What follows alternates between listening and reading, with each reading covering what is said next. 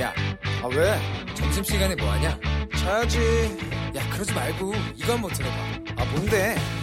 지금 당장 라디오를 켜봐 나른한 오후 깨울 시사 토크쇼 모두가 즐길 수 있고 함께하는 시간 유쾌하고도 신나는 시사 토크쇼 오태훈의 시사본부. 네, KBS 제1라디오 오태훈의 시사본부 2부 시작하겠습니다. 이 시각 가장 중요한 뉴스들 정리해드리는 시간이죠. 방금 뉴스. 어, 오늘과 내일은 어, 새롭게 오마이뉴스의 국회 담당입니다. 박정호 기자와 함께하도록 하겠습니다. 어서 오세요. 네, 안녕하십니까. 예, 내일까지 잘 좀 부탁합니다. 네, 잘 부탁드립니다. 네. 어, 일부에서 이천 물류 창고 화재에 대해서 좀 살펴봤는데 지금 상황은 어때요? 네, 밤새 진행한 인명수색 작업을 마무리하고요. 예. 사망자 38명에 대한 신원 확인을 진행하고 있습니다. 어, 이 중에 28, 아, 29명만 신원이 확인됐고요. 예. 이 중에는 중국인 1명, 카자흐스탄 2명 등 외국인 3명이 포함되어 있습니다. 성별은 모두 남성인 것으로 알려지고 있는데요. 나머지 9명은 DNA 검사를 통해 신원을 확인할 예정입니다. 어, 부상자 10명 가운데에서는 3명은 퇴원했고 애초 자진 귀가했던 경상자 2명을 제외한 5명이 계속 입원 치료를 받고 있습니다. 근데 이 가운데 2명이 위독한 상태예요. 음. 그래서 사상자가 아, 이게 사망자 더 늘어날 가능성도 있습니다. 사상자 모두 일용직 노동자로 알려지고 있는데요. 그래서 네. 더 안타깝다라는 그런 반응이 나오고 있습니다. 또한 경찰과 소방, 국가소요원 등 다섯 개 기관에서 오전 10시 반부터 1차 감식을 시작했는데요. 소방당국은 지금까지 지하 2층에서 우레탄 작업을 하다가 유증기 폭발로 불이 났다고 보고 있는데 정확한 원인은 감식을 진행해 봐야 알 수 있는 상황입니다. 음. 또 경찰은 이번 화재와 관련해서 117명 규모로 수사본부를 본부를 꾸렸는데요. 검찰이요? 아, 경찰이, 경찰이. 아, 꾸렸고요. 사고 원인과 책임을 철저히 규명하기 위해서 음. 시공사 측 6명을 포함해 현장 책- 핵심 책임자 11명을 이미 조사했고 유가족 진술도 들었습니다. 또 현장 설계도와 건축 인허가 등 공사 관련 자료도 일부 확보하고 시공사 관계자 15명에 대해서 긴급 출국 금지 조처도 했다. 이렇게 설명을 했습니다. 또 시공 과정에서 네. 안전관리에 소홀하거나 건축법, 뭐 소방법을 위반한 사항이 없는지 조사할 예정입니다. 정세훈 국무총리가 아, 오늘 정부 서울청사에서 이천 화재 사고 관련 관계장관 회의를 주재했거든요. 예. 여기에서 다시는 이번과 같은 대형 화재가 반복되지 않도록 실질적인 처방이 절실하다 이렇게 얘기하면서 공사 현장에서 대형 화재가 되풀이되는 것에 대한 뼈저린 반성이 있어야 한다라고 강조를 했습니다. 그리고 관계기관은 긴장감을 갖고 사고 수습이 마무리되는 대로 명확한 원인 규명을 바탕으로 근본적인 재발 방치 대책을 마련해 달라라고 당부를 했습니다. 기억하시겠지만 2008년 40명이 사망한 이천 냉동창고 화재 이후에 예, 예. 사실 그때도 여러 가지 보도도 있었고요. 음. 정부에서 대책도 마련했습니다. 네. 근데 이번에 들어보니까 산업안전공단이 화재가 난 이번 이천 물류창고 신축 공사 현장에 대해서 수차례 화재 위험성을 경고했대요. 아, 화재가 나기 전에 이미 경고가 그렇습니다. 있었군요. 예. 네, 개선을 요구했는데 그게 잘 안 된 것으로 보입니다. 음, 알겠습니다. 자, 그리고 어, 긴급 재난 지원금 전 국민에게 지급할 수 있게 됐습니다. 국회 본회의를 2차 추경 통과가 됐는데 여기에 대해서도 좀 알려 주시죠. 네. 재난 지원금이 전국 2,171만 가구에 지급이 되는데요. 이 중에 정부가 계좌를 확보하고 있는 취약계층 270만 가구에는 다음 달 5월 4일 현금 이체가 됩니다. 음. 왜 현금이냐? 공과금이나 뭐 이런 현금으로 지급해야 될 게 절실하잖아요. 그러니까 취약계층에겐 현금이 지원된다. 그렇습니다. 예. 그래서 그걸 빨리 처리할 수 있게 현금을 지급하는 겁니다. 그리고 어, 나머지 가구에는 신청을 받아서요. 5월 13일부터 지급이 되는데 이게 우선 온라인하고 방문 신청 모두 가능합니다. 하지만 온라인으로 신청하는 게 좀 빨리 받을 수 있는 방법이에요. 음. 재난지원금은 자신이 보유하고 있는 신용카드, 체크카드 이걸 통해서 지급이 되고 또 지역사랑 상품권이나 지방자치단체가 재난지원금 지급용으로 배포한 선불카드 이걸 통해서 지급이 되는데 선택할 수가 있습니다. 네. 이 가운데 신용카드와 체크카드 같은 경우는 이걸로 받을 경우에는 5월 11일부터 각 카드사 홈페이지를 통해서 온라인 신청을 시작할 수가 있고요. 이렇게 신청하게 되면 지원금이 5월 13일부터 지급이 되고 그리고 지역사랑 상품권이나 선불카드로 받으려면 아, 자신이 살고 있는 읍면동 주민센터나 지역별로 지정된 지역 금고가 있습니다. 뭐 새마을 금고 이런 데가 있거든요. 거기서 어, 신청해서 받을 수가 있습니다. 이거는 5월 18일부터 아마 가능할 걸로 보여요. 네. 이 코로나19 확산을 막기 위해서 시행, 시행 초기에는 방문 신청 같은 경우는 마스크 오부제처럼 요일제 방문 신청이 또 될 것으로 보이고요. 자신이 살고 있는 지역에서 연매출 10억 미만 뭐 식당이나 가게 이런 상점에서 쓸 수가 있습니다. 내가 얼마나 받을지 이게 음. 또 많이 궁금하시잖아요. 네네. 아, 정부가 5월 4일부터 재난지원금 홈페이지, 그러니까 긴급재난지원금.kr 이 홈페이지를 엽니다. 예. 여기 가서 내 인적 사항을 넣어서 어, 보면은 내가 얼마 받는지 알 수가 있어요. 음. 이게 왜 중요하냐면 정부가 긴급재난지원금 이 가구원 기준으로 1인 가구가 40만 원, 2인 가구 60만 원, 3인 가구 80만 원, 4인 가구 100만 원을 지급하는데 네. 이게 각 지자체마다 상황이 다릅니다. 아, 지자체가 미리 지급한 것도 있죠. 그렇습니다. 예. 그러니까 예를 들어서 그러니까 소득하의 70%에 대한 금액은 지자체의 20% 재원을 부담토록 했는데 그 몫을 부담하지 않겠다고 한 경기도에 거주하는 4인 가구의 경우에는 음. 100만 원에서 20%를 제외한 80만 원을 주는 겁니다. 네. 그러니까 만약에 경기도 수원에 살고 있는 4인 가구라면 음. 경기도에서 1인당 10만 원씩 40만 원 받고요. 네. 수원에서 또 1인당 10만 원씩 40만 원 받습니다. 이렇게 80만 원을 받고 대신 중앙 정부에서는 100만 원이 아니라 80만 원 받습니다. 어. 총 160만 원 받게 되는 거고 예. 서울시 같은 경우는 시가 아, 분담금을 낸 아, 그 상황이거든요. 4인 가구 기준으로 100만 원 전액을 받습니다. 음. 이게 다 달라요. 알겠습니다. 그러니까 이 홈페이지에 가서 꼭 5월 확인해 보시기 4일 바랍니다. 이후부터 확인할 수 있다. 맞습니다. 네. 자, 그리고 4.15 총선 이후 이제 2주일 지나서 코로나19 확진 어, 숫자 판단해 보면은 우려했던 투표 과정에서의 확산은 없었던 것으로 지금 나오고 있죠. 네, 그렇게 볼 수가 있습니다. 중앙재난안전대책본부에 따르면 지난 15일 총선 투표 이후 오늘 0시까지 선거와 관련된 감염은 한 건도 확인되지 않았는데요. 음. 예, 코로나19 최대 장복기가 14일이잖아요. 예. 지금 2주가 지났습니다. 그래서 확진자 0명을 유지하면서 선거 방역에 성공했다. 이렇게 얘기하고 있습니다. 알겠습니다. 자, 여기까지 듣도록 하겠습니다. 지금까지 방금 뉴스 오마이뉴스의 박정호 기자 함께했습니다. 고맙습니다. 네, 고맙습니다.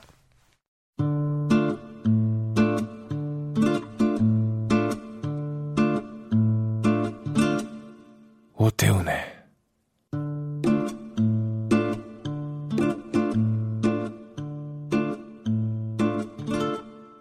시사본부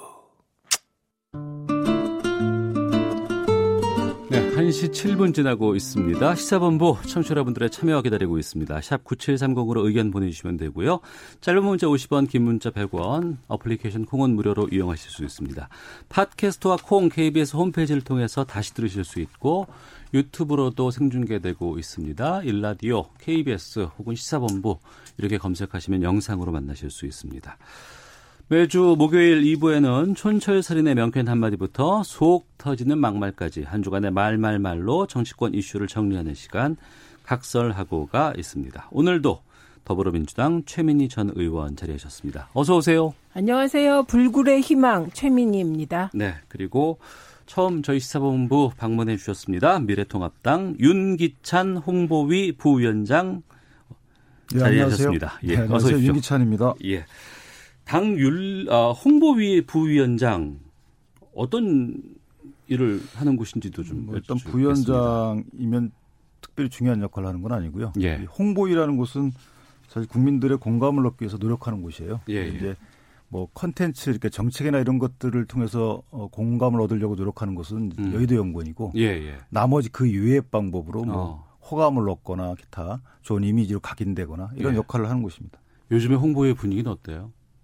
사실상 뭐 아직까지는 정비가 안돼 있는 상황입니다. 정비가 안 돼 있다. 네. 아, 이게 되게 중요한 데죠. 그렇죠. 손혜원 홍보위원장 맡으면서 음. 더불어민주당은 엄청 그 고품격 이미지를 네, 갖게 됐거든요. 아, 그래서 하다못해 플래카드, 그 다음에 당에서 나가는 모든 홍보물, 음. 때로는 SNS 메시지까지 네. 대변인실과 협의해서 하니까 엄청 중요한 자리죠. 또 요즘 매체도 많아졌고 직접적으로 소통하는 그런 채널들이 많아서 역할이 좀 네, 커지는 거 네. 아닌가요? 그리고 유튜브 영상도 사실은 홍보위원회 산하에 맞습니다. 있는 홍보 거죠. 본부장 산하죠. 저희가 아, 총괄을 홍보 본부장이라는 직책이 예. 하고 있는데 알겠습니다. 총선 이후에 이제 어, 주요 정당들의 상황들 오늘 각설하고 해서 좀 두 분과 함께 말씀 나누도록 하겠습니다. 먼저 더불어민주당 쪽으로 가보겠습니다. 아, 더불어 시민당으로 가죠. 윤리위원회가 있었고 부동산 실명제를 위반하고 세금 탈루 위해서 명예신탁 의혹 받고 있는 비례 15번 양정숙 당선인의 제명 의결이 있었습니다. 지금 어떤 상황인 거예요? 어, 이분의 문제는 예. 사실 총선 전에 이미 언론 보도가 나왔습니다. 네. 그래서 더불어시민당 차원에서 자체적으로 후보에게 검증을 했더니 음. 사실이 아니다. 네. 불법적인 요소가 없다라는 요지로 해명을 한 거예요. 해명을 스스로 본인이 했어요. 예, 예. 그런데 그 해명이 지금 틀렸다는 것이 확인되는 과정입니다. 어. 그래서 이게 의혹인지 사실인지 예. 확인이 필요합니다만 몇 가지는 사실로 보이 잖아요. 음. 어, 그러면 이건 검증 실패인데 네. 이게 참 곤혹스럽게 된 것이 검증 실패를 더불어시민당에서 하면 음. 급조된 정당이라 그렇다고 하는데 이분이 민주당의 비례 5번이었더라고요. 아, 민주당의 비례 5번이 5번이었고 넘어간 분이에요. 예, 11번부터 다시 또 네, 네. 승계가 됐었으니까. 그렇기 때문에 예. 어, 민주당이 정치적 책임을 피할 수 없겠죠. 그런데 음. 중요한 것은 저는 이런 사안들이 이걸로 끝날까? 여야가 다. 네. 어, 지금은 미래통합당도 어, 이제 재정비하는 과정이니까 개별 문제는 안 터지는데 음. 상대적으로는 적겠지만 네. 민주당에 비해 터지지 않을까 싶고 음. 민주당의 경우는 이게 이걸로 끝일까? 네. 왜냐하면 180명 정도면 음. 뭐 이게 호사다마일 수 있기 아, 때문에 양정숙 당선자 외에도 더 있을 수 있다. 혹시 그럴 수 있을지 모르니 어. 정비하는 것이 필요하지 않을까 싶고 예. 이럴 때 단호하게 대처해야 한다고 생각합니다. 예. 어, 어떻게 보십니까? 윤기찬 부위원장께서는? 저는 이게 일단 다주택자인 것은 외관상 드러나는 거거든요. 예. 그리고 2016년도에 이미 이분이 이제 비례대표 후보가 됐었어요. 그러니까 그 당시에 이미 검증 절차를 통과했던 것이고 음. 네. 이 명의신탁 오해받는 이 부분은 이미 그 이전에 있었던 일들이거든요. 음. 그리고 이 명의 신탁이라는 부분이 뭐 어, 확인이 돼야 되겠지만 어쨌든 부부지간에는 종합부동산세를 좀 줄이기 위해서 지분 명의 신탁을 많이 해요. 네. 증여 증여를 하는 거죠. 이런 거는 실제 많이 있거든요. 근데 아, 많이 있어요. 이런 사례가. 부부한테 어. 어, 지- 지분 절반을 넘겨주는 거죠. 예. 그렇게 되면 이제 종합부동산세가 과세가 개인당 되기 때문에 공동 명의로 하면 좀 줄겠죠. 예. 그렇죠. 왜냐하면 이게 그 누진적 어. 그 과세 방식이라서 네. 그런데 형제자매한테 이렇게 증여를 하는 경우는 극히 드물거든요. 어, 실제. 부부간이 아니고 형제자매로 그렇죠. 가니까. 그래서 이 부분은 사실 오해 소지가 좀 있고 예. 또 하나는 양 당선자께서 이 해명하는 과정이 음. 좀 어, 성실하지 못한 것 같아요. 네. 정수장학회 부회장을 했었냐라고 하면 솔직히 말을 하면 좋은데 음. 참석했는지 기억이 없다 그랬다가 참석했다 그러면 참석 경위에 대해서 굉장히 구체적인 말씀을 하십니다. 네. 이런 식으로 알고 계신데 먼저 문제 제기를 해봐. 그럼 내가 대답할게라는 식으로 약간 당선인 입장에서 보면 조금 납득하기 어려운 부분이 있고요. 음. 마지막으로 말씀드리면 지금 민주당과 시민당 입장에서 보면 부실 검증일 수는 있어요. 근데 네. 부실 검증이라고 보기 어려운 면이 어. 임의 검증 임의적으로 어떤 뭘 알아내기는 좀 벅차기 때문에 고발한다. 강제 네. 수사의 방법을 통해서 아- 아- 알아내야 되겠다. 이렇게 말씀하시는데 그런 방법상의 차이가 없어요. 그때나 지금이나. 음. 그러니까 애당초 검증할 때나 지금이나 어떤 검증 대상 소스가 한정돼 있단 말이죠. 네. 드러난 건 똑같아요. 그런데 음. 그때는 되고 왜 지금 안 되냐. 어. 그때도 어. 이미 다 어, 체크할 수 있었던 사안인데. 뭐그 중간에 누가 양심 선언하거나 뭐가 어. 밝혀진 게 아니거든요. 그렇다면 부실 검증이란 단어보다는 검증 특혜 소지가 있는 거 아니냐라는 이런 고의 검증, 그러니까 검증 자체의 기준이 바뀐 거다. 또는 음. 이거 뭐 검증을 제대로 안 한 거다. 네. 알면서 안 한 거다. 음. 이런 이제 야당의 일각의 주장이 사실은 마냥 그냥 정치적 공세는 아니에요. 어. 이게 총선 전에 네. 어, 보도가 나왔을 때 더불어시민당에서 사퇴하라고 했다는 거거든요. 네. 그런데 사퇴를 본인이 안 하면 어떻게 할 도리가 없었고 음. 총선 전이다 보니 사퇴 권유 정도로 넘어간 것 같고 네. 어, 왜냐하면 이건 개인의 문제가 아니라 총선판 전체에 영향을 주라, 주는 사안이잖아요. 네. 그러니까 사퇴하라고 했는데 사퇴를 안 해요. 음. 그럼 사실 수단은 별로 없습니다. 맞는 말씀이에요. 예, 그런데 지금 이미 민주당은 정치적 책임을 지고 있습니다. 당 지지율이 50% 넘었다가 지금 큰 폭으로 떨어지고 있거든요. 예. 근데 그거는 감수해야 될 것이죠. 이제 음. 다른 것으로 점수를 따야 되는 건데 저는 이분이 이해가 안 가요. 저는 애초에 총선 전부터 이분이 비례대표 후보로 올랐을 때부터 적절하지 않다고 계속 얘기를 해왔습니다. 예. 그왜 이상하냐면 정수장학회 부회장 하는 분이 어, 이 어떻게 보면 김기춘 사단인가 이런 음. 느낌이 드는 분이 민주당의 비례 후보하는 게 말이 됩니까? 어. 아무리 여야가 폭이 넓고 그래도 이건 이거 있을 수 없는 거고 두 번째는 국가인권위원이 되고 나서 그냥 몇 달 후에 그만두고 비례대표 신청을 하는 게 말이 됩니까? 아, 위원 임명 이후에 비례대표 하기 위해서 어. 그냥 두 달도 안 돼서 그만 1월 달에 했으니까 진짜 불과 몇 달 사이 네, 몇 달밖에 안 돼요. 이거는 국가인권위원회에 대한 모독이 되거든요. 그런데 이분이 비례대표에 어, 그렇게 이렇게 높은 번호, 앞번호를 받는 건 저로선 이해가 안 가서. 그럼 그 말씀은 앞서 윤기찬 부위원장께서 말씀하셨던 부실 검증이 아니고 그냥 알면서도 봐줬다는 이런 측면과도 좀 같이 갈 수도 있지 않나 싶은 마음이 드네요. 알면서도 봐준 부분이 어딘가가 중요한데 어. 제 말씀은 정수장학회 부회장이라는 걸 모두가 알고 있었는지 음. 그래서 그 유권자들이 투표할 때 그 선거인단이 투표할 때 정수장학회 부회장이라는 걸 알렸는지 네. 이 사람이 국가인권위원회에 임명된 지 두 달 정도, 두 달 내외에서 그만두고 국회의원 되려고 비례대표 신청했다는 걸 정보를 제대로 제공했는지 음. 저는 이게 굉장히 중요한 포인트라고 보고 이거는 법적인 문제가 아닐 수는 있죠. 왜냐하면 네. 후보들이 다 좋은 점만 내보이잖아요. 음. 그런데 이거를 굳이 정수장학회 부회장이었다는 걸 민주당 선거인단에게 얘기할 리는 없잖아요. 그런데 이 중요한 정보는 제공됐어야 된다. 그래서 이건 뭐 할 말 없게 된 상황이라 빨리 이건 명확한 기준을 가지고 정리하고 고발할 거 고발하고 이렇게 해야 된다고 봅니다. 근데 이제 그 정보의 부실한 제공도 큰 원인이 되겠지만 인권위원회 위원 사퇴 부분은 사실은 당연히 알고 있었죠. 왜냐하면 국회 내에서 의결을 거쳤으니까. 그렇겠죠. 예, 예. 그래서 그 부분은 어, 부적절한데도 불구하고 당이 괜찮다라고 판단했다고 볼 수밖에 없는 것이고요. 음. 더큰 것은 외관상 아까 말씀드린 대로 이 어, 부동산 소유 정도예요. 네. 이 집만 세 채를 갖고 계시고 어. 본인이 살고 있는 집은 한 채일 거 아니겠습니까? 어. 나머지는 사실은 뭐 자녀한테 준다든가 이런 게 있으면 그나마 좀 이해가 되는데 그런 해명이 없는 걸로 봐서는 사실 뭐 부동산 시가 어, 앙등을 대비했다라는 오해를 할 수밖에 없는 상황이고 건물 예. 두 채에다가 음. 그러니까 현 정부의 부동산 정책과 좀 반하는 이런 상황인데도 불구하고 어 당선 저 임명 강행했다 후보자 그 추천을 네. 이 부분은 조금 의아한 부분이 있죠. 사실. 음. 네, 저 의아합니다. 그리고 예. 이해가 안 갑니다. 그리고 김영삼 대통령께서 아주 명언을 남기신 게 있어요. 명예를 추구하든지 음. 돈을 추구하든지 둘 중에 하나 해라 이런 얘기 하신 적 있거든요. 예, 그 예. 말은 진짜 망고불면의 진리라고 생각합니다. 어. 어, 저는 뭐 이렇게 그 재산이 많으시니 부럽긴 합니다. 예.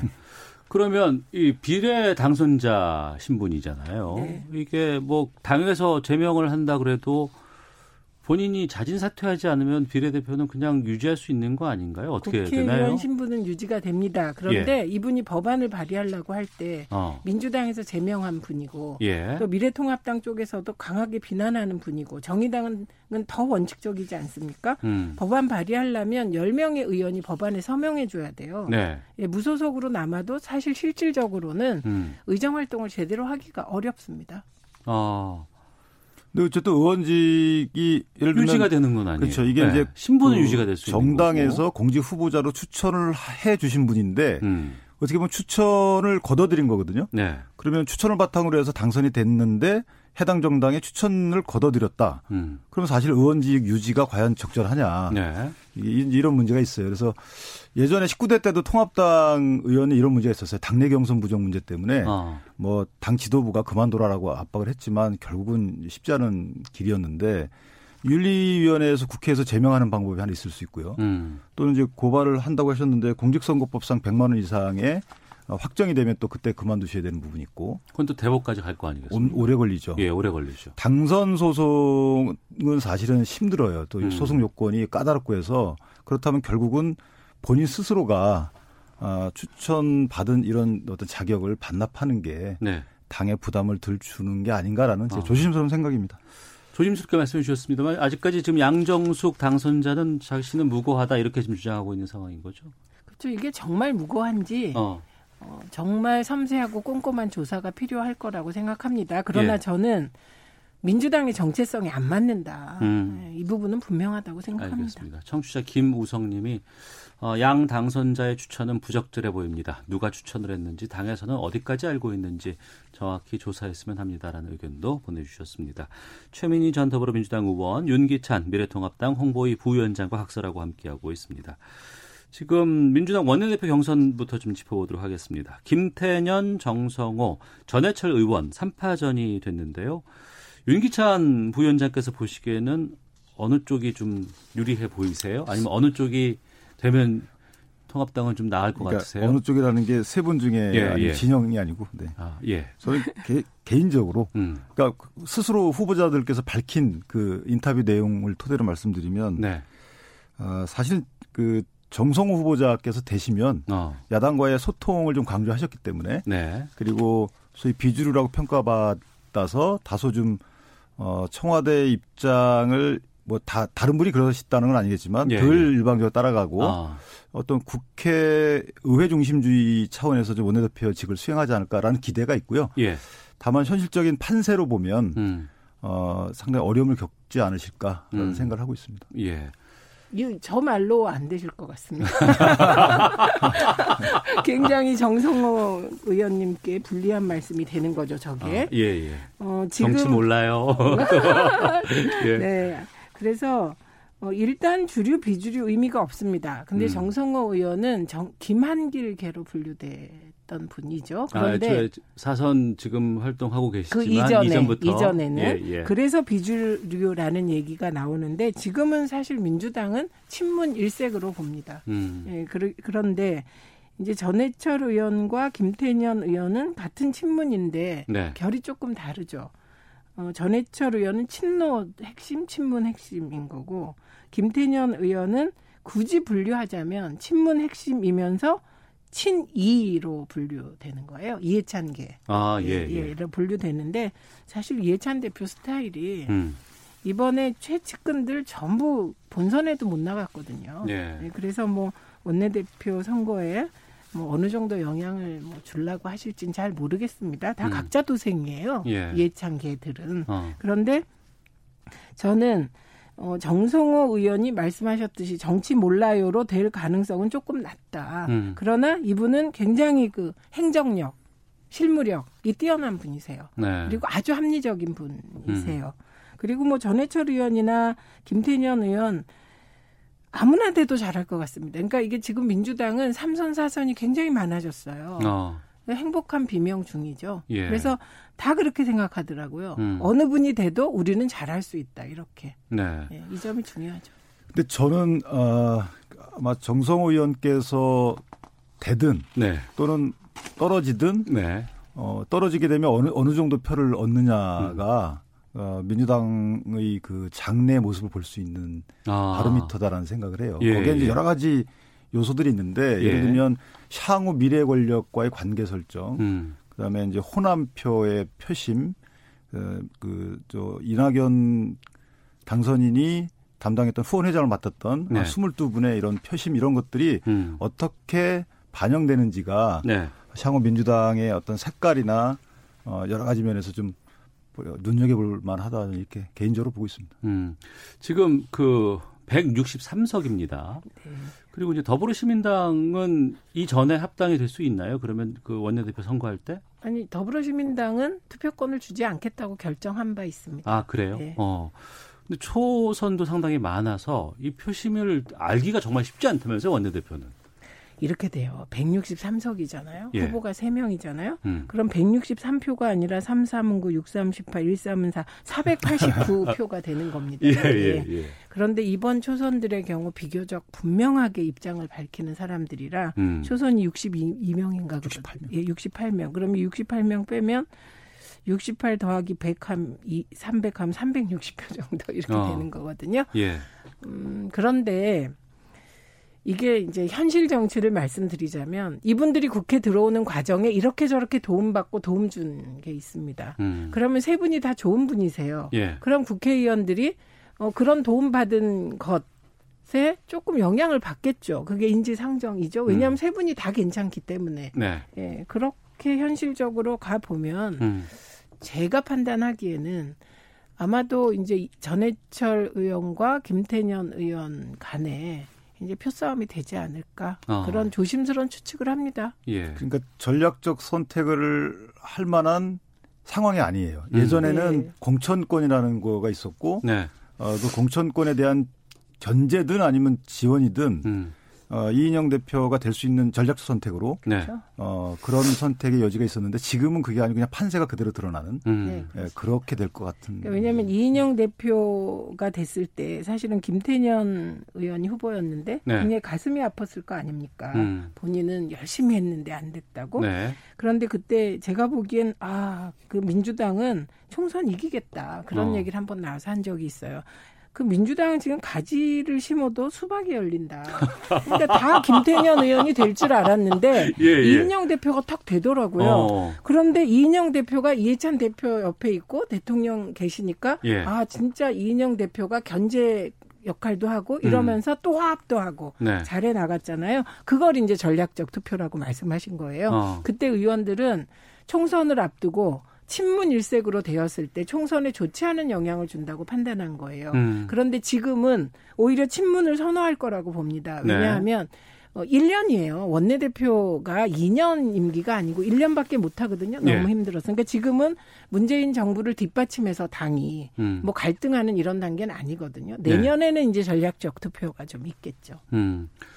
이제 남아 있는 선거는 가장 빠른 선거가 이제 대선입니다.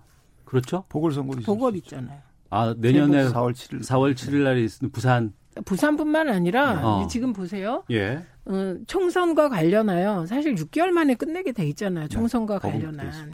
이제 과거에는 음. 이제 그 사법농단이 좀 있을 때는 막 사람에 따라 늦추고 막 이렇게 하고 판사도 뭐 이렇게 하고 그런 그런 게 드러나지 않았으면 지금 그렇게 하지 않는다는 전제 네. 하에 6개월 내에 다 끝내야 돼요. 그리고 음. 좀 지키시기 바랍니다. 사법부. 음. 그렇게 되면 4월 7일 날 국회의원 재보궐도 가능할 뿐만 아니라 예. 또 하나의 변수는 이재명 지사와 김경수 지사가 아. 재판이 있습니다. 예. 그 결과에 따라 물론 저는 간절하게 두 분이 무고하시길 바랍니다. 이런 어. 얘기 해도 되나? 되죠? 예. 그러니까 그러나 2021년에 관련 없이. 재보궐 선거가 규모가 꽤 될 수 있다. 그럴 수도 있다. 그렇죠. 왜냐 사법부에서 이 점을 아마 인식, 의- 의식을 할 거예요. 이전엔 재벌거리 두 번이었거든요. 네. 어, 하반기, 상반기. 근데 이번에는 한 번이기 때문에 1년에 음. 사법부 입장에서도 이좀 재선거나 보궐선거를 치러야 되는 이런 사안이 있을 때는 신속히 처리할 수밖에 없고 네. 그런 차원에서 의원님 말씀을 주신 건데 저도 거기엔 도- 동의합니다. 음. 음. 규모가 어느 정도? 뭐 이건 뭐 지금 그건 뭐 예측 어, 불가입니다. 힘들죠. 예측 아, 아. 불가인데 확실한 건 이거예요. 공직선거법 관련하여 예. 과거에는 사법부가 판사에 따라 다 판단이 달라요. 아. 이게 사법부 불신의 요인이에요. 그러니까 일관된 어떤 기준이라든가 이런 것들보다도 네, 예를 그냥, 들면 똑같이 어. 정치 자금을 받아도 비슷한 사안인데 어떤 사람은 살아나고 허위 사실 유포도 명백한 허위 사실이라도 판사 잘 만나면 살아나요. 음. 그게 정파적인 이유가 아니라 판사 성향에 따라 아이 선거 운동하면 이럴 수 있지 이런 분이 계시고 판사는 원래 그러면 안 되는 거 아닌가요? 안 되는데 버- 그 재량 범위가 굉장히 넓습니다. 공직선거법이. 어, 공직선거법 네, 에서 관련해서는 특히 정치자금법에 대한 판단과 허위사실 유포에 대한 판단은 정말 이게 폭이 넓더라고요. 음. 이, 이 부분에 대한 최소한도의 그 대법원 차원의 지침이라든지 합의라든지 뭔가가 있어야 신뢰가 회복될 거라고 생각해요. 그러니까 재판의 결과를 이렇게 결과만 놓고 보면 네. 이제 의원님 말씀처럼 그렇게 국민이 왜 저렇게 다르지? 그 70만 원, 80만 원부터 150만 원 사이에 예, 예. 상당한 그 양형 진폭이 있어요. 근데 그 중에 100만 원이냐에 따라서 또 의원직 그렇죠. 상실 여부가 결정되기 때문에 예. 근데 이제 막상 기록을 보게 되면 거기에 야- 양형 인자들이 많이 있거든요. 음. 특히나 이제 몇 퍼 차이 났는지 그런 허위 사실이 유포됨으로 인해서 어느 정도 영향을 줬을 것으로 추측되는지 이런 여러 가지 양형 인자들이 있어서 어, 판사들도 고민을 많이 하는 거고요. 결과론적으로 달라지는 것인데 말씀하신 것처럼 가급적이면 그런 것들이 재량의 여지가 좀 줄면 좋죠. 특히 음. 선거법의 경우에는 하나만 더 여쭤볼게요. 그 지난 패스트트랙 과정에서 기소된 그 미래통합당 의원들도 꽤 있지 않습니까 지금? 지금 아홉 명이에요. 아 당선자가 예, 당선자가 아홉 명. 아 그럼 그분들의 판단도 네. 내년에 영향을 끼칠 수 있겠군요. 어, 지금 국회법 국회법 위반으로 이제 500만 원 이상 받게 되면 그것도 예. 이제 어, 피선거권 영향이 있기 때문에 어. 당선 무효로 가는데 예. 글쎄 그거는 모르겠어요. 어느 정도 빨리 진행될지 모르겠지만 뭐 어쨌든 내년까지 결론 나기는 쉽지는 않을 것 같긴 한데요. 아, 패스트 트랙은? 왜냐하면 증거 굉장히 광범위하고요. 예. 그 영상 자료만 해도 엄청나게 많아요. 음. 그래서 그것을 법정에서 아마 그 증거 조사하는 것도 상당한 시간이 걸릴 것 같다는 생각이 듭니다. 이 저게 전략이 되는 거죠. 아, 전략이다. 피의자들의 음. 전략이 되는 거고 어. 사실 이번 패스트 트랙은 처음이 처음이잖아요. 그러니까 음. 선진화법 이후에 처음 폭력 상황이 벌어진 거라 이거는 아마 국민적 차원에서 엄격한 잣대로 사법부가 판단하길 기대할 겁니다. 그러니까 당연히 이제 피의자 입장에서는 지연 전략을 써서 이제 21대 끝날 때쯤 예, 선고가 나오게 아직 시- 그 20대 때 그 정치자금법도 대법선고 안 나온 분도 계세요. 아, 그래요. 알겠습니다. 각설하고 더불어민주당 최민희 전 의원 그리고 미래통합당의 윤기찬 홍보위 부위원장과 함께하고 있는데요. 헤드라인 뉴스 듣고 기상청 교통정보 확인하고 와서 이제 미래통합당 분위기 살펴보도록 하겠습니다. 문재인 대통령은 이천 물류창고 화재 사고와 관련해 코로나19 극복을 위해 모두 애쓰는 중에 불행한 일이 생겨 너무 안타깝고 더욱 막중한 책임감을 느낀다며 사고 희생자들에 대한 애도의 뜻을 표했습니다. 불기 2564년 부처님 오신 날인 오늘 전국 사찰에서 일제히 코로나19 극복을 위한 기도에 들어갔습니다. 봉축 법요식과 연등회는 한 달 뒤인 5월 30일에 열립니다. 정부가 코로나19로 인한 자가격리 기간 중 성형외과를 방문하는 등 무단 이탈한 5명을 적발하고 이 중 고의성이 있는 4명에 대해 고발 조치에 들어갈 예정입니다. 윤석열 검찰총장이 공개적으로 검언 유착 의혹을 수사 중인 서울중앙지검에 채널A, MBC 관련 의혹 사건을 균형 있게 조사하라는 지시를 내렸습니다.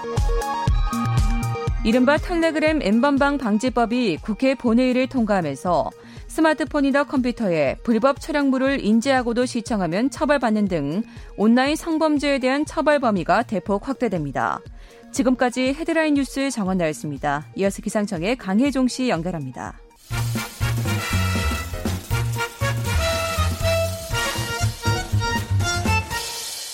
오태훈의 시사 본부. 네, 각설하고 다시 돌아왔습니다. 아, 미래통합당 상황 좀 살펴보도록 하겠습니다. 전국위원회에서 김종인 비대위 체제 결정을 했습니다만 임기 연장은 무산됐습니다. 오히려 더 극심한 혼란에 빠져들고 있는 상황이 아닌가 싶은데 준비된 인서트 듣고 두 분과 말씀 나누겠습니다.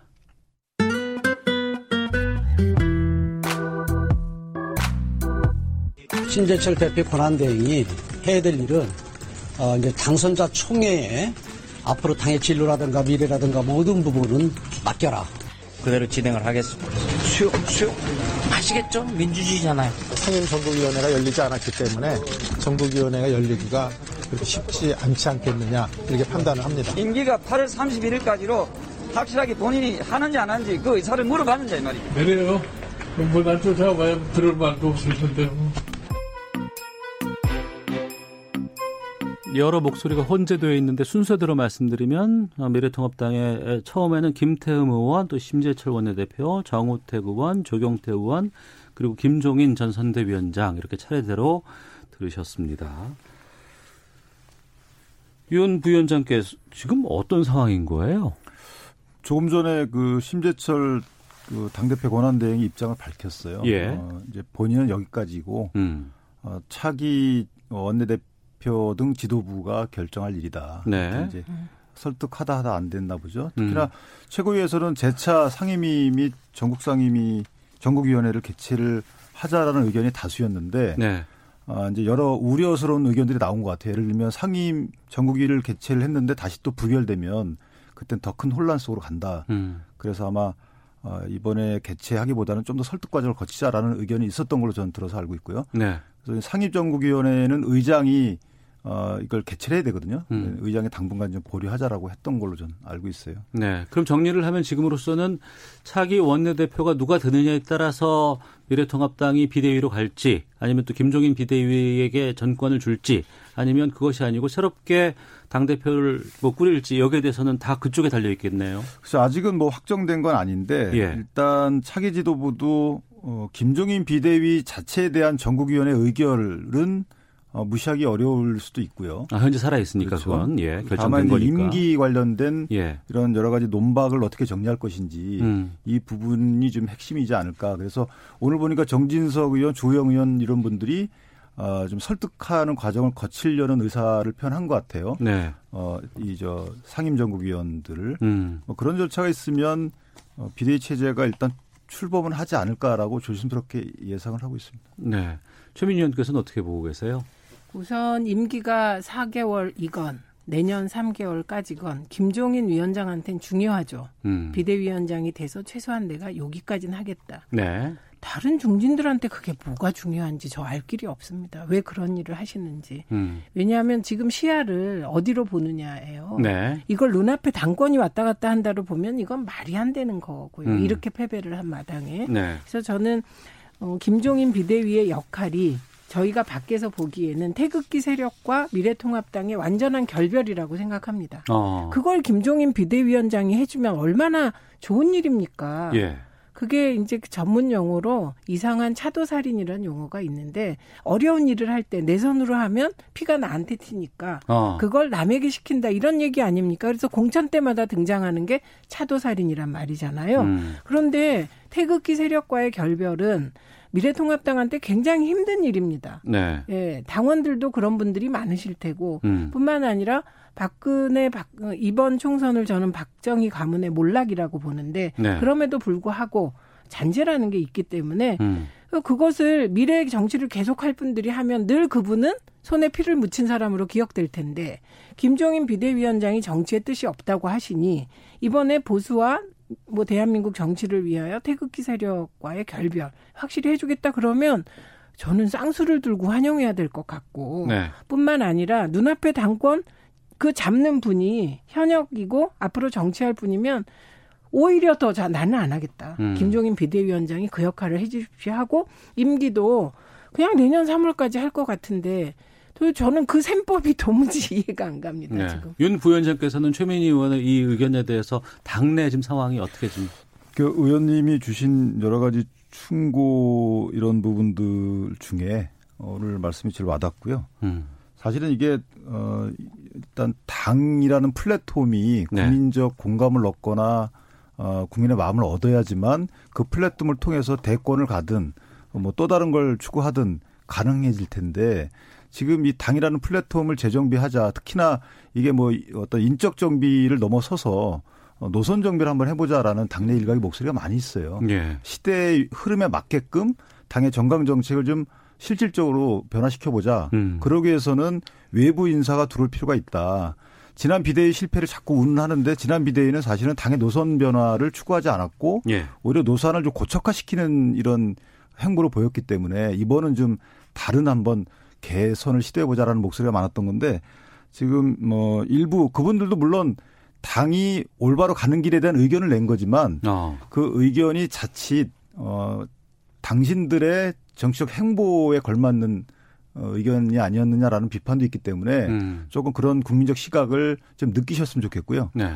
어 일단 당의 발전이 있어야 그다음에 어. 나의 발전이 있다. 이 점을 조금 신중히 생각해 주셨으면 좋겠다라는 의견이 좀 있습니다. 그러니까 미래통합당 그 전에 뭐 자유한국당 그 전신부터 쭉 온다 그러면 상당히 역사가 오래되고 탄탄한 정당이었는데 지금 그게 상당히 좀 흔들리고 무너진 상황 아니겠어요? 그러니까 가치를 재편해야 되는데 음.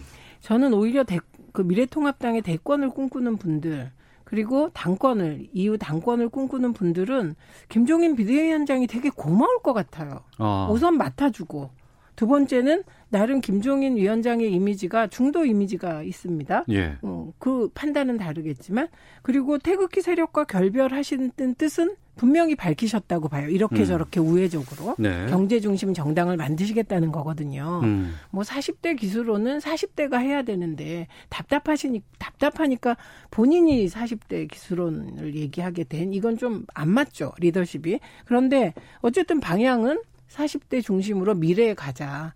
그리고 이게 꼭 나이가 아니라 좀 합리적이고 경제를 잘 알고 이런 사람이 당의 간판이 됐으면 좋겠다. 이거 다 맞잖아요.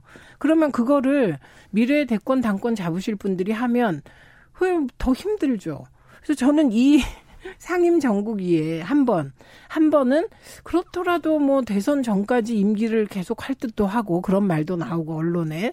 그러니까 김종인 비대위에 임기를 분명히 하자는 의미에서 음. 상임 정국위를 한 번 무산시킨 건 그것까지는 저는 있을 수 있다고 생각합니다. 그런데 다음 상임 정국위를 사실 빨리 열어서 임기 연장 해줘야 되는데 네. 이것이 무산될 것을 걱정한다면 정말 이거는 큰일이죠. 그리고 음. 빨리 셈법 바꾸셔야 돼요, 이거는. 네. 총선 이후에 미래통합당을 그동안 이전부터 지지했던 분들이거나 아니면은 나름대로 이쪽에 어, 관심이 있었던 분들에게는 지금의 상황은 더욱더 오히려 안 좋게 작용하는 거 아니겠습니까?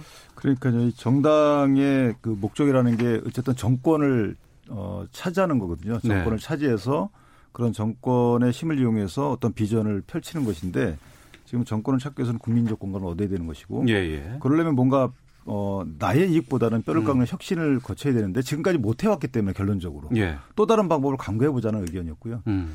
다만 이제 김동인 비대위원장에 대한 당내 이제 비판 여론은 아까 말씀하신 대로 대권 후보라는 것은 당내 경선을 통해서 선출을 하는 건데 네. 마치 본인이 어떤 특정인을 염두에 두는 듯한 이런 발언 때문에 이제 비토 세력이 있었던 거거든요. 그러나 당원 당규상에 그런 게 불가능해요. 따라서 지금 그런 염려를 하시는 분들도 어 뭐 염려는 알겠지만 실제 불가능하다 그런 그 취지에 김종인 위원장 후보의 말씀대로 진행되지는 않는다. 네. 그렇기 때문에 정말 다시 한번 당을 위해서 여러 가지 설득 작업을 좀 솔선수범해서 나서 주셨으면 오히려 그것이 당원 및 국민한테 어필하는 길이다. 이렇게 저는 생각합니다. 알겠습니다. 자, 각설하고 오늘 마치도록 하겠습니다. 최민희 전 더불어민주당 위원 그리고 윤기찬 미래통합당 홍보위 부위원장 두 분과 함께했습니다. 두 분 오늘 말씀 고맙습니다. 고맙습니다. 감사합니다. 오태훈의 시사본부는 여러분의 소중한 의견을 기다립니다. 짧은 문자 50원, 긴 문자 100원의 정보 이용료가 되는 샵 9730, 우물정 9730번으로 문자 보내주십시오. KBS 라디오 앱 콩은 무료입니다. KBS 라디오 오태훈의 시사본부. 지금 여러분은 대한민국 라디오 유일의 점심 시사 프로그램을 듣고 계십니다.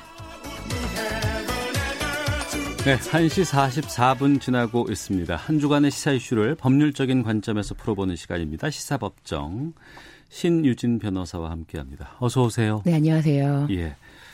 대법원의 판단이 나왔습니다. 네. 어, 산업재해에 대한 판단이었고 임신 중인 여성이 열악한 근무 환경 속에서 선천성 질병이 있는 아이를 출생을 했어요. 네. 이게 대법원이 산업재해에 해당한다고 판단을 내렸습니다. 어떤 사건이었는지 좀 설명을 좀 해주세요. 네, 2009년에서 2010년도에 네. 그 제주 의료원에 근무하던 간호사들 15명이 이제 5명은 유산을 하고 음. 어 4명이 출산을 했는데 네. 그 출산한 아이들에게 선천성 질병이 있었던 거예요. 한 직장에서 10명이 되는 사람에게 이런 것들이 있었던 거예요? 네, 15명 중에 5명은 이제 유산을 한 거죠. 예, 예. 그런데 이제 유산된 그 임산부들에게는 어. 어, 어, 전수조사를 거쳐서 어떤 일이 있었길래 그 업무상 재해로 인해서 유산까지 이루어졌냐라고 해서 네. 전수조사를 통해서 그것이 밝혀졌어요. 음. 그 밝혀진 원인을 보니까 그 중증 환자들에게 그 약을 알약을 삼키지 못하니까 그 약을 분쇄하게 하고 하고 예. 그리고 간호사들이 이제 3교대로 굉장히 근무 그렇죠. 조건이 힘들잖아요. 힘들죠. 예. 그런데 그 임신한 그 어, 여성 간호사들에게 3교대인데 또 무리한 그 근무 시간 초, 어, 초과가 되고 어. 그 제주 의료원이 그 당시에 경영난이 악화돼가지고 음. 굉장히 근무 시간이 뭐 더 증가되고 열악했다 아, 그래요. 예, 예. 그러니까 이제 그 약품 중 그 분쇄했던 약품 중에서는 또 그 임산부들에게 굉장히 유해한 약품 어. 성분이 있었던 거예요. 근데 뭐 마스크라든지 보호 장구 없이 그냥 그렇게 계속해서 약품을 분쇄하다 보니까 그런 것이 호흡기를 통해서 이제 아무래도 어 업무상 재해가 음. 인정돼서 그 유산까지 가고 또 그것이 아이들에게 이제 태아에게 영향을 미쳐서 유산 어 선천성 질병을 얻게 된 거죠. 네. 그러니까 이게 이런 비극이 발생한 건 10년 만이었고 네. 소송 제기된 지 6년 만에 이제 어제 이게 판결이 나온 네. 거 아니겠습니까? 왜 이렇게 오래 걸려요? 사실 1심에서는 어. 2014년도에 소송이 제기되고 1심에서는 바로 인정을 했습니다. 예. 그래서 이 간호사들의 그, 어, 아이들이 지금 환자이기 때문에 그 요양급여에 대해서 인정을 해라. 이제 음.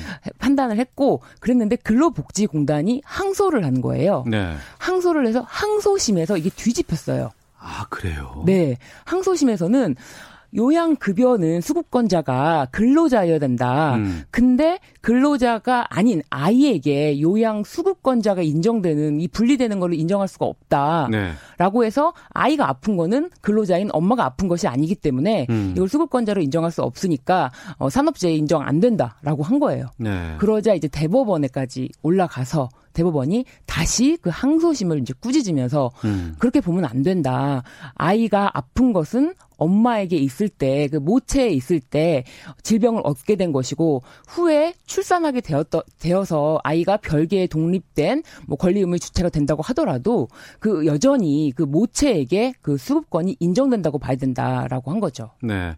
어제 보도들을 보면 이 내용을 다뤘던 그 제목들을 보면 태아에게 인정된 첫 산재라고 네. 보도가 되고 있어요. 이게 어떤 의미인 거예요? 네, 왜냐하면 이 태아는 우리나라 법 체계에서는 권리 의무 그 권리 능력이 없습니다. 권리 아, 법에서 봤을 땐 네, 법적으로 봤을 때 어. 어. 떠한 권리 의무의 주체가 될 수가 없고 예. 그렇기 때문에 모체에게 그게 귀속된다는 거예요. 법적으로는.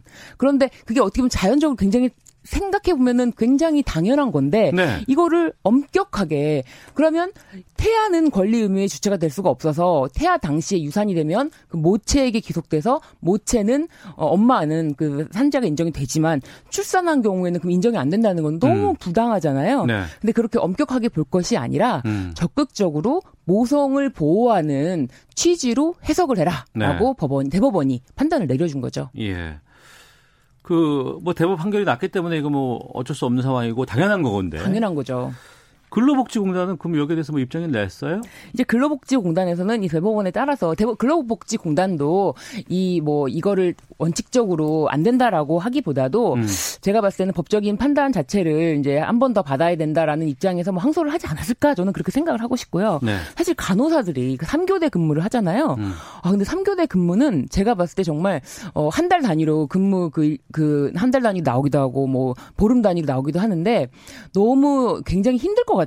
아, 그거 보통 체력 갖고도 힘들어요. 그거. 그러니까요. 네. 지금 심지어 지금 코로나19에 맞서서 지금 최전선에서 굉장히 힘써주시는 분들인데, 어, 지금 근로 환경이 개선되기는 커녕 이런 거를 가지고 뭐 산업재해가 인정된다 안 된다 이런 다툼을 할 때가 아니고 대법원이 판단을 잘 해줬다고 생각 들어요. 네.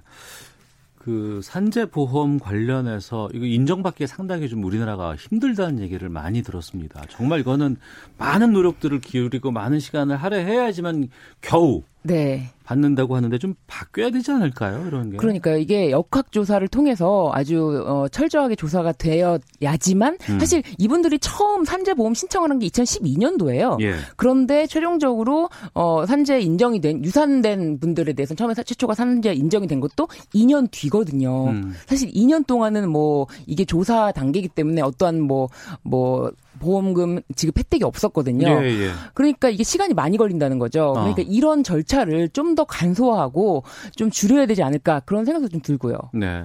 이제 21대 국회가 이제 곧 개원을 하게 됩니다. 산재보험뿐 아니라 뭐 노동법 관련해서 좀 우리가 좀 변화가 필요하다라는 지적들도 많이 나오는데 어떤 개선들이 좀 있으면 좋을까요? 네, 지금 현행 모성보호라는 것이 네. 법률상 규정이 되어 있더라도 이게 많이 홍보도 되지 않고 해서 많이 모르시는 분들도 있어요. 그래서 음. 여가부에서는 이거를 이 부분에 대해서 계속 홍보도 하고 있는데 네. 이런 부분에 대해서 만약에 위반이 있다면은 뭐 육아휴직이 실제로 있다고 하더라도 전적으로 다 쓸 수 있는 것도 아니고 음. 그 법적으로도 그 부분에 대해서 보호가 되는 부분이 있지만 좀 더 확대해서 보호해 줄 것은 좀 보호하고 이런 식으로 국회가 더 나서서 일을 해야 되지 않을까 싶어요. 알겠습니다. 청취자 별밤님.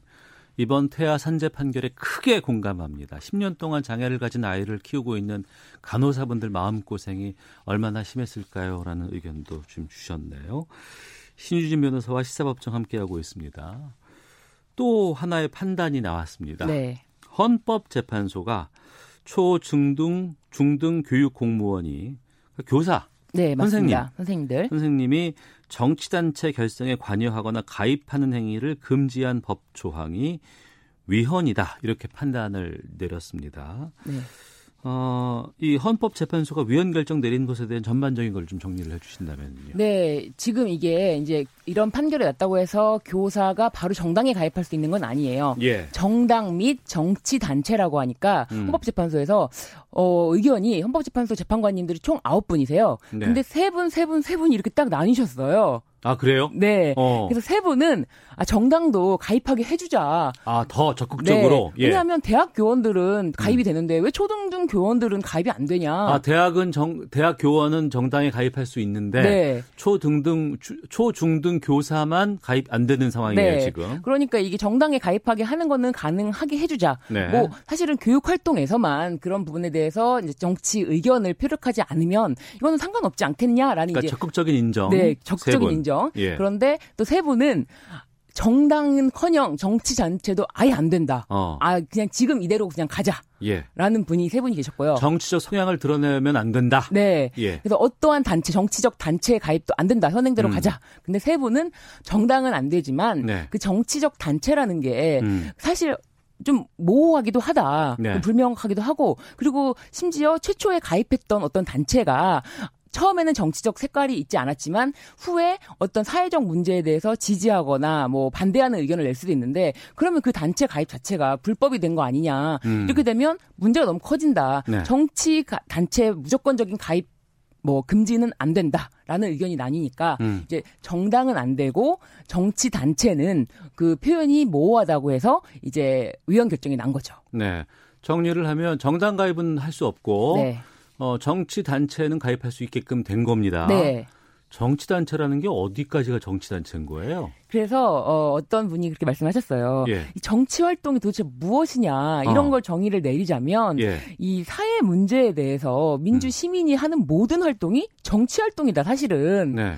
그다음에 이 표현이 불명확하다. 그렇기 어. 때문에 만약에 어떤 어떤 어떤 단체는 가입할 수 없다라고 열거를 하든가 좀 음. 더 구체적으로 표현해야 되지. 네. 이 지금 정치 단체, 정치 활동 금지 어. 이 자체 너무 표현이 크다. 왜냐하면 그 교사가 직무 직위를 이용해서 음. 어떤 직무 관련성이 있는 정치 활동을 하는 건 안 돼요. 학교에서 뭐 어, 아이들뿐만 아니라 학부모님들을 대상으로 해도 안 돼요. 그렇죠. 그렇지만 그거 하나만 안 될수 그렇죠. 있죠. 예. 음. 네, 그렇지만 개인적인 활동 자체를 전면적으로 금지하는 거는 이건 과도하다라는 네. 거죠. 어.